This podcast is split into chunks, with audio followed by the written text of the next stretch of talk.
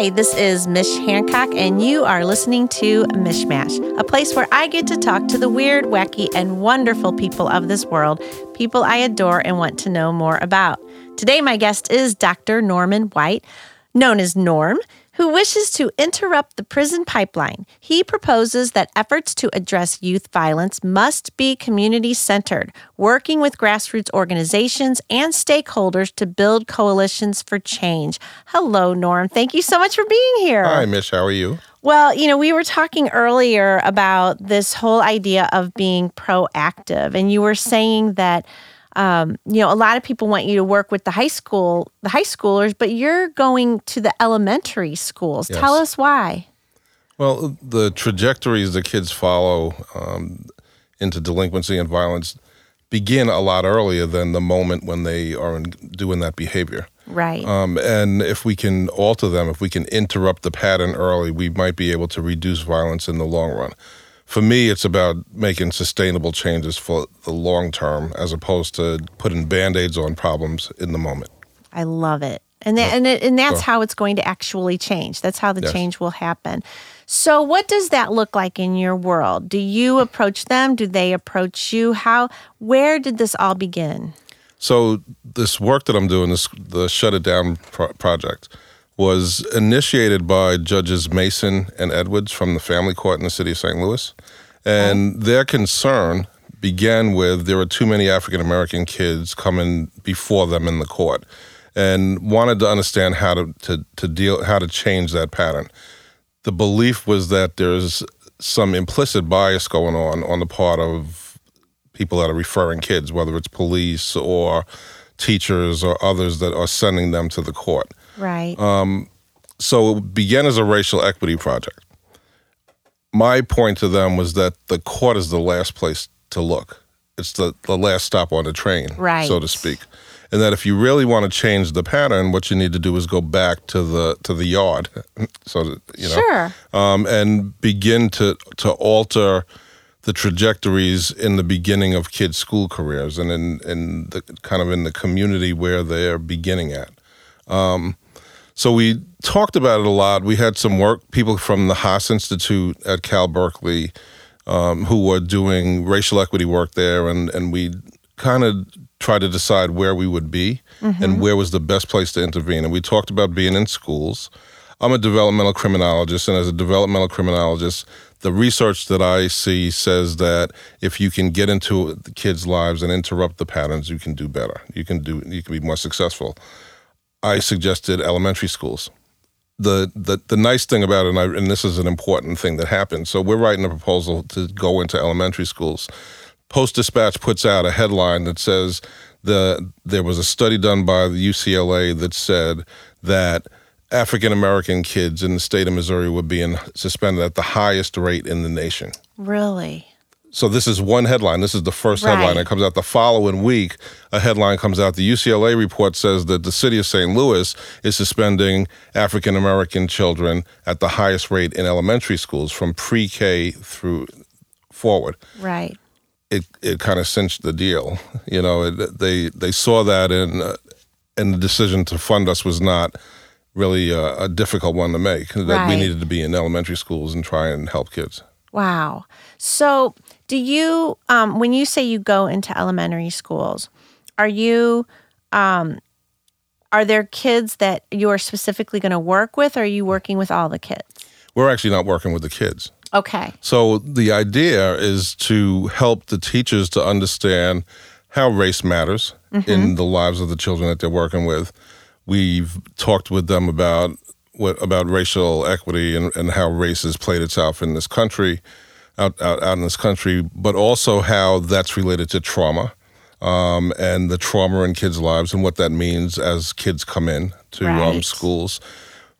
We've we've kind of captured a, a notion that we, uh, my my partner and I in this project, have been saying that we're about climate change. That climate like change it. exists. Um, it's not the one that people keep denying, but if we can change the climate of the schools, right, we can cha- make them places where teachers can teach and kids can learn. Which is so important. And so yeah. I can totally see where a teacher is going to need to be educated on what signs to look for that say, you know, and some signs are obvi- obvious, but I would imagine some are not. Are there some some signs that you're that you're thinking that you want to say to them, you know, be on the lookout for? What kind of guidance do you give these educators?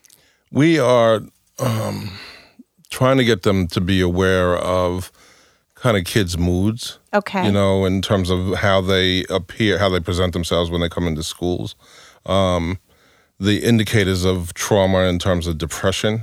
Right. Maybe their sensitivity that they're not approachable maybe in, in some circumstances where if a teacher goes and touches a kid and they and they have a jump reaction it may be that there's something that's going on that's making them feel threatened by that by Right. that action Um, wow.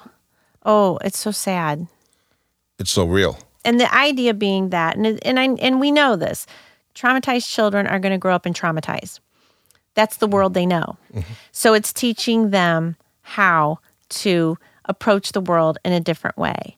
And and that goes into some very deep places. I mean are there therapists involved or? So right now we're in the process of of looking for coaches to mm-hmm. to assign to the buildings we're in. We're in seven elementary schools. We are, I, I think, within the next two weeks, we will have hired the coaching the coaches that will be there. They will provide teachers with consultation around behavior, around specific situations, and then even do some kind of role play and scenarios that they can think about and, and bring into their classrooms. We don't have them in the classrooms at this moment, and we're working on trying to even move to that place. Are there and then you talk about this being a community effort as well. And it seems to me you know I, i've talked before about how my daughter is in competitive cheer and that can be rather expensive but in my mind it's it's well it's keeping her quite busy she doesn't have time to think of other things to do you Yeah. know i mean Yeah. this is it's good to get them involved but if you're if you're in a community with perhaps maybe you know we got the single mothers you have people that are working two jobs at a time and and you know the kids are kind of fending for themselves a lot is part of the effort going to be providing these kids something to do when they're not in school At this moment, we haven't we're not we haven't looked at that. From a community standpoint, though, there's a lot of resources in this community. So one of the things we're trying to do is uh, is to work to identify the resources that are available for the schools themselves and in the commu- neighborhoods around them. Right. We are working with a group uh, in this in city government that are looking to do racial equity work in terms of how they allocate resources to neighborhoods oh and great to do that around the seven schools that we're in. So the seven schools have, I'd say, 14 neighborhoods that they serve.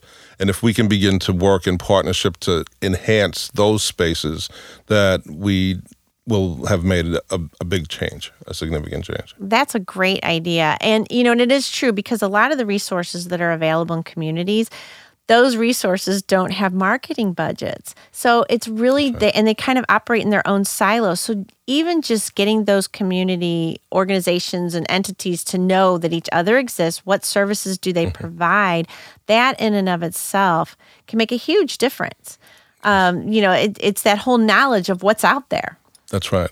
And the other thing is that, that resources aren't equitably distributed across space. Right. So if you begin to think about racial, uh, about inequity or inequality in a community, there are some places that need a little bit more and some that may need a little bit less. So to divide the pie equally across the, the entire space is not always the right decision. Right. Uh, so we're trying to get at the, the the members of the city government and to begin to think about how do we create equity so that everybody wins. Exactly. Great information, Norm. Thank you. We're going to take a quick break and we will be right back.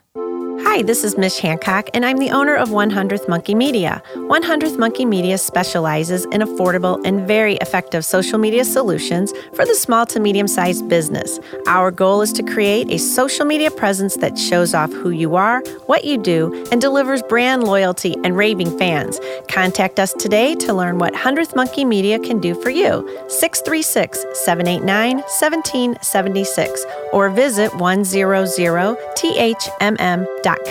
That's 636 789 1776 or 100thmm.com. And and we are back with Michmash. We are speaking with Dr. Norman White. So, Norm, you are going to be one of our speakers for the TEDx event happening on December 10th. Yes. What is your topic? I'm talking about the school to prison pipeline um, and the project that I've been doing, the Shut It Down project, and trying to explain why that's important and the context that I work in and what we're going to do to bring change. And so, have you along this journey so far? Is there anything that has been really surprising to you? Think you you learned something you didn't expect to learn, or you took it in direction you didn't expect to take it in? In terms of the project itself, I think that I've begun to understand better issues around bureaucracy. Yeah, I that's what I was thinking. You probably were starting to understand. I- actually, Yeah, there's yeah. a lot of different. You know Yes. that that there's a lot of things going on with the entities you have to bring together to make this happen. That's right. So the schools, the schools are always under pressure. You know, and and I think sometimes not rightfully, uh, they are challenged on a day to day basis to to try and help kids who have lots going on in their lives. They are, and, and this is going to be part of my talk. They are immersed in risk. They are so they they enter school at the beginning of a day, and who knows? Maybe they they were sleeping in a house that wasn't their house. Maybe they didn't have breakfast. Maybe they had there was gunfire in the neighborhood. You name it, and the schools get blamed for their inability to to do to to keep kids on task. Um, I tell a story about going to one of the schools I work in, not one of these seven, but going to a school a couple of years ago with some of my students. And we were there trying to figure out how do we work in the after school program at this school. The maybe I shouldn't tell this story. They have to come to the TED Talk. Oh, are we revealing too much? I- wouldn't say. Don't say. You people out there, you are going to have to come to our TEDx event here because we don't want to reveal too much about your talk. We want it to be as original as possible for everybody. So, so talk around the topic. okay, I'll talk around the topic. Here's So- the challenge. So the the challenge, what I was saying about children living in risk, it's not like the I, as far as I see, they're no longer at risk. They just are in risk. They're surrounded by factors that some of us can't, we couldn't comprehend for the Right. most part. Um, I t- I try to describe when I do talks on it at times. It's kind of like traveling through the through space, and this is a strange story, but they're traveling through space. I'm- and, I'm liking and it. If you're and if you're traveling in your spaceship and you're going just regularly moving along, you can see all the constellations. You can see the stars. You can see all that there is out there. But if you realize you're late and you have to get someplace in a hurry, you put your ship into warp speed or hyperdrive or Mm-hmm. whatever they call it. And when that happens, what happens? Everything becomes a blur. It's just Right. all just light moving by you. And that's what it's like to be living in risk, that there are things in all the areas of a kid's life that are always there, that are putting pressure on. They may not all be noisy at the same time, but they're always there. And that becomes a challenge.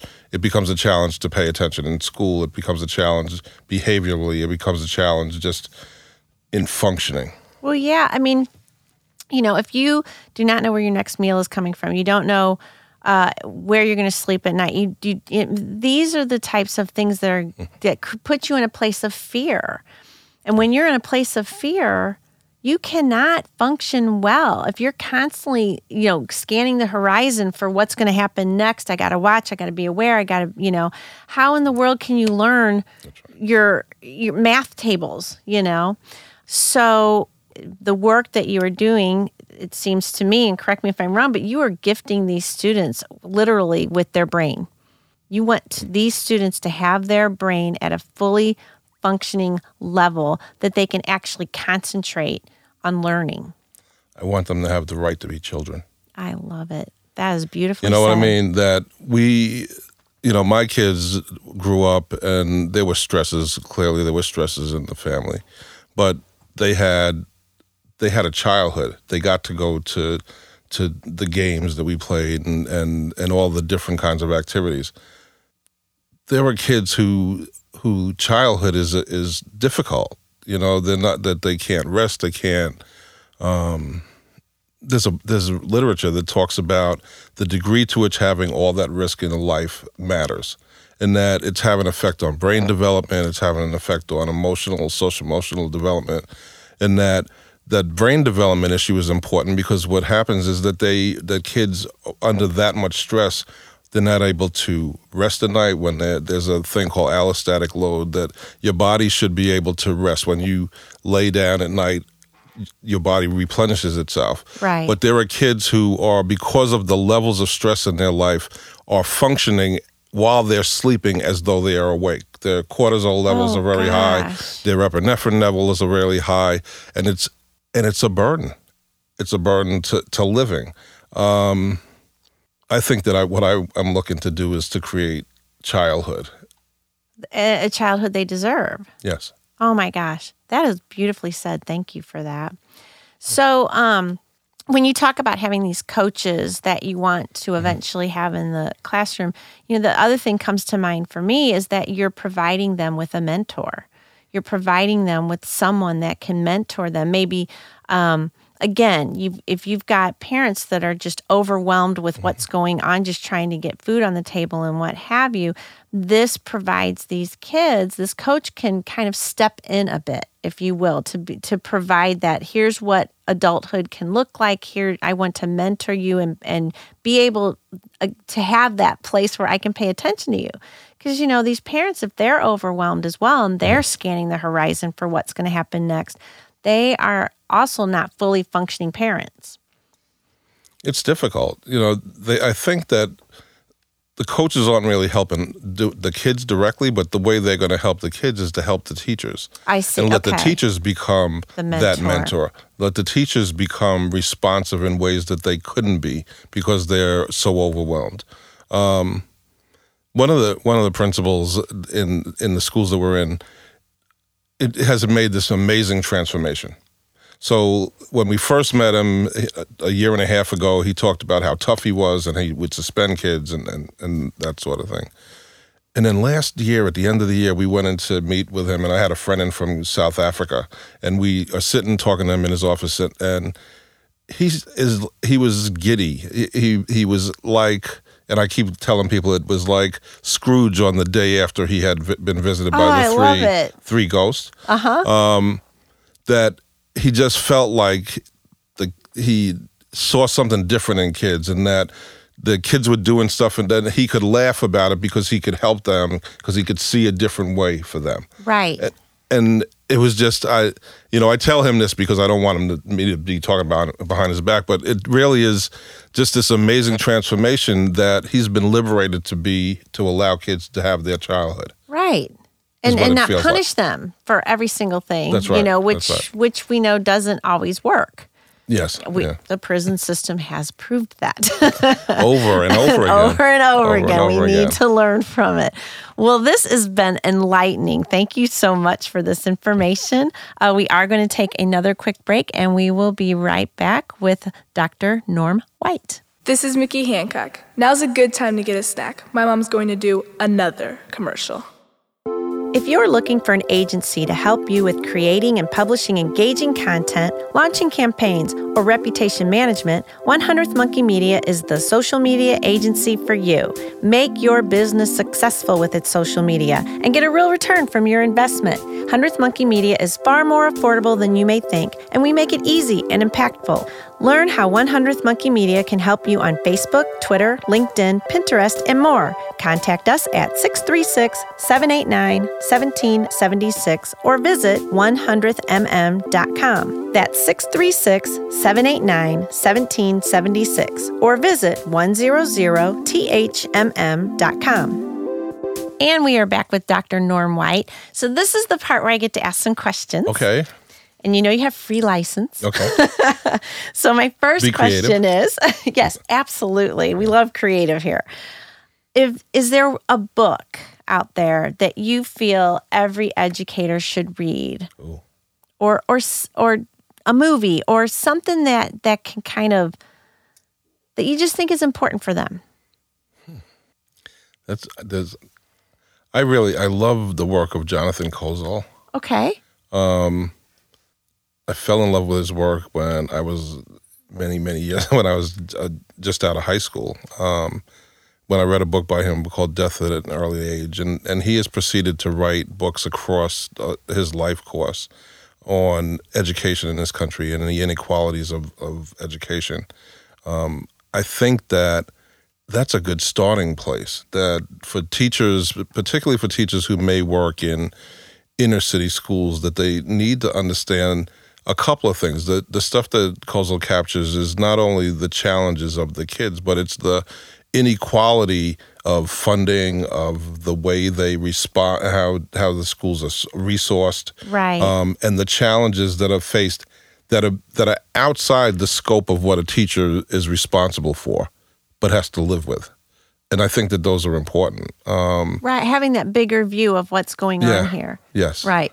That makes a lot of sense. On, on that, I mean, how does that work? I mean, I know that um, a, a community that we would consider a rich community, they, Mm-hmm. they obviously have nicer schools because their taxes can pay for that. That's Do right. you see a, a place where we could spread the spread the good? I mean, you, do you think that?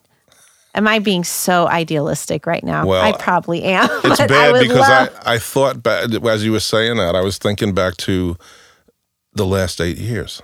You know, that in 2007 we had this amazing thing happen that a black man decided he was going to become president. yeah.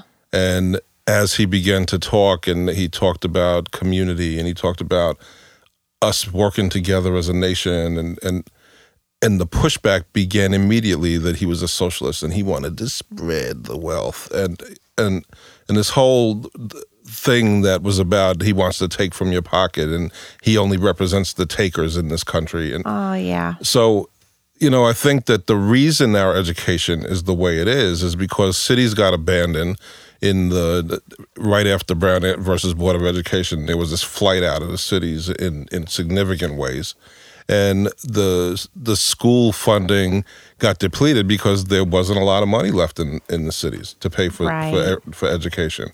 Um, and then you have a continuum. So the more wealthy your community, the the better your school district. And there were lots of little school districts that developed, and which just is it, it's a challenge. It is a challenge. I mean, we forget that we're we're actually all connected. So by helping everyone, that's you know, I don't know that that's socialist. I think that's just called love. You know, and I'm not very religious, but some there was this guy who many many years ago lived that that many people follow. They that they called Jesus. the- oh yeah, I heard. I've heard of and him. and he was into helping people and we and lots of people who don't want to share talk about being that you know that they're that they're the followers but they don't i'm not sure Yeah. Um, But I agree with you though. It's it's it's you know help everyone. You know if if everyone can kind of pool our resources to help each other, it actually would be good for everybody. It actually, in the end, it's good for you. It just is. That's and, right And there and that's and that's me being all on my soapbox, but it's true. It, It- really is. and in the ra- so the project began as a racial equity project and and what's been happening around the country is in communities where racial equity work is being done when there's attention to trying to pay attention to how this matters how race matters in this community everybody's boat's rising because when you help those communities that are struggling the rest of the community rises Exactly. Exactly. Okay, so I want to talk about. Uh, you talk about a continuum continuum of services and resources that span the life course from early childhood into early adulthood, and you describe this continuum continuum of services as representing a resource quilt. So right now, how many squares are in your quilt? I mean, you've got Hmm. there's the well the, the nice and- thing that's there that, so we start with nine foundations which was really a, a big change when i first talked about the quilt i was thinking of community organizations and, and just those organizations being a part of it Right. and i wasn't thinking about the fact that you needed to have people with money in in the, the, the this mix um, so we have the nine foundations that have put money behind us. We have the court, the family court. We have the school district. We have um, St. Louis University. I'm working with some folks over at WashU. So so it's it's expanding. There are organizations. There are a number of organizations who have put their hand in and said that they're interested in being a part of this. Um, in terms of the number, I'm not sure, but but Bridget Flood, who is one of our uh, key foundations, is a quilter, and we were actually talking Oh. about beginning to stitch this quilt together. I love Um, the idea. I love the I loved the feel of it. That's why I had to ask you about it. Yeah. It's a great idea. The quilt. I love it. So let, could I explain why? Oh yes, absolutely. Let's go. So when I was, uh, I grew up in New York, um, in, in a pro- housing project. My father was from Savannah, Georgia, and one Christmas we got a a box came from my grandparents down in Savannah, and in this box was this thing, and I didn't know what it was. It was it had it was material. It had like these patches on it, and they and what was interesting, there were patches from sausages. So they were some were red and some were blue and some were yellow and, and it was like I don't understand what this is. And my sister and I snickered about the fact that we got this thing, didn't know what it was, and over time I began to understand that it was a thing called a quilt, and that this quilt that my grandmother had put together was representative of something really important. It was representing representative of love. That she had spent the time to put those pieces of material in a box every time she got them. So she washed them, she put them in a box, and then she take took the time to stitch each one of them together lovingly. oh. And when she finished that, she sent to us this thing that she thought was a representation of how much she cared about us. Um, so as I've done this work over the years, what I the reason I talk about a resource quilt is because if we acted out of love among the organizations, if we acted out of caring for the community and the people in this community that could use a hand, not they don't want handouts, they could just use a hand. Right. Um, How different could we be? That is an amazing and beautiful story. Thank you so much for sharing that. I love it. I love it. And I'm with you. I'm Am I weird? I'm no. No, you're optimistic. I love it. That I'm all about optimism. Um, and so with this thought, and, and, you know, and I think we already answered it. See, because I already had this question of if there was a visual representation of your mission, what would it be? Gosh, what do you think? it's it's a quilt. Yes. I yeah. love that idea. And do you have any? I mean, I just I I see that being a a great way of explaining what you do. I love that you guys came up with that. I love that there's this amazing backstory to it. Why, thank you for this information. Well, I, you know, I think I know that there are lots of people in this community that care about the community. They care about the children in the community. They care about trying to make us better. Um, and it's just bringing us together. It's aligning us. You know, so you talked about the continuum, the pipeline. There's a group in town called Ready by 21 that it's a national movement. I met I met Katie. Yes. Yeah. Oh my gosh, how And- amazing. And and the the point of Ready by 21 is to build a pipeline that's insulated across a life course so that you have resources for children when they're young but continue until they get to the point of being in college and getting ready to, to go out into the world. right. You know, and if you do that, the, you've offered them some stability and some and you're helping families and you're helping us all in, in, when you do that. It's great. Oh Yeah. my gosh. I'm so, I, and, and that's a great thing to be connected to. I didn't realize you two were connected. So that's wonderful. Well, thank you so much. I so look forward to your talk on December 10th. And, um, you know, we get to hear the story then. So That's right. Tune in. Come back. see, we to, you get to all hear that story. So we want to see everybody there on December 10th. You can go to TEDxGatewayArch.org for tickets. Again, you are listening to Michmash. Find us on iTunes, M I C H M A S H, and subscribe. Thank you. We'll catch you next time.